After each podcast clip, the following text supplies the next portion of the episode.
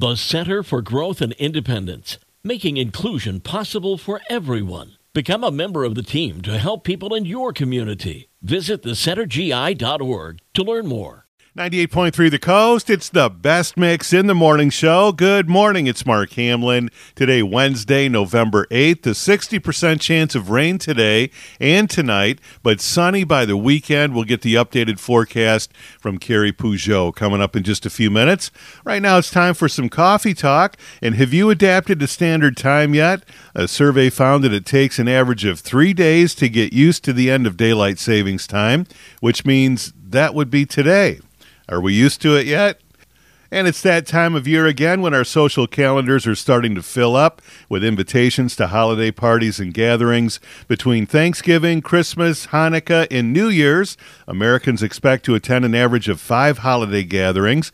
According to a new poll, 74% of us say they will attend a Thanksgiving dinner, 64% attend a Christmas dinner, 54% will go to Friendsgiving dinner, 66% plan to attend a Christmas party, and 54% of us plan to ring in the new year at a party.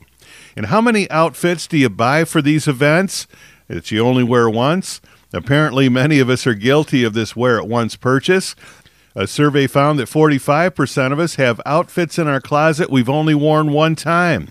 Whether it's a fancy dress or a tux or a special occasion, something like a ski outfit that we've only worn one time on vacation. And a school district in Florida is trying to attract new teachers with a new idea by offering teachers the chance to live full time in the school where they teach. The Miami Dade County School District has broken ground on a new middle school.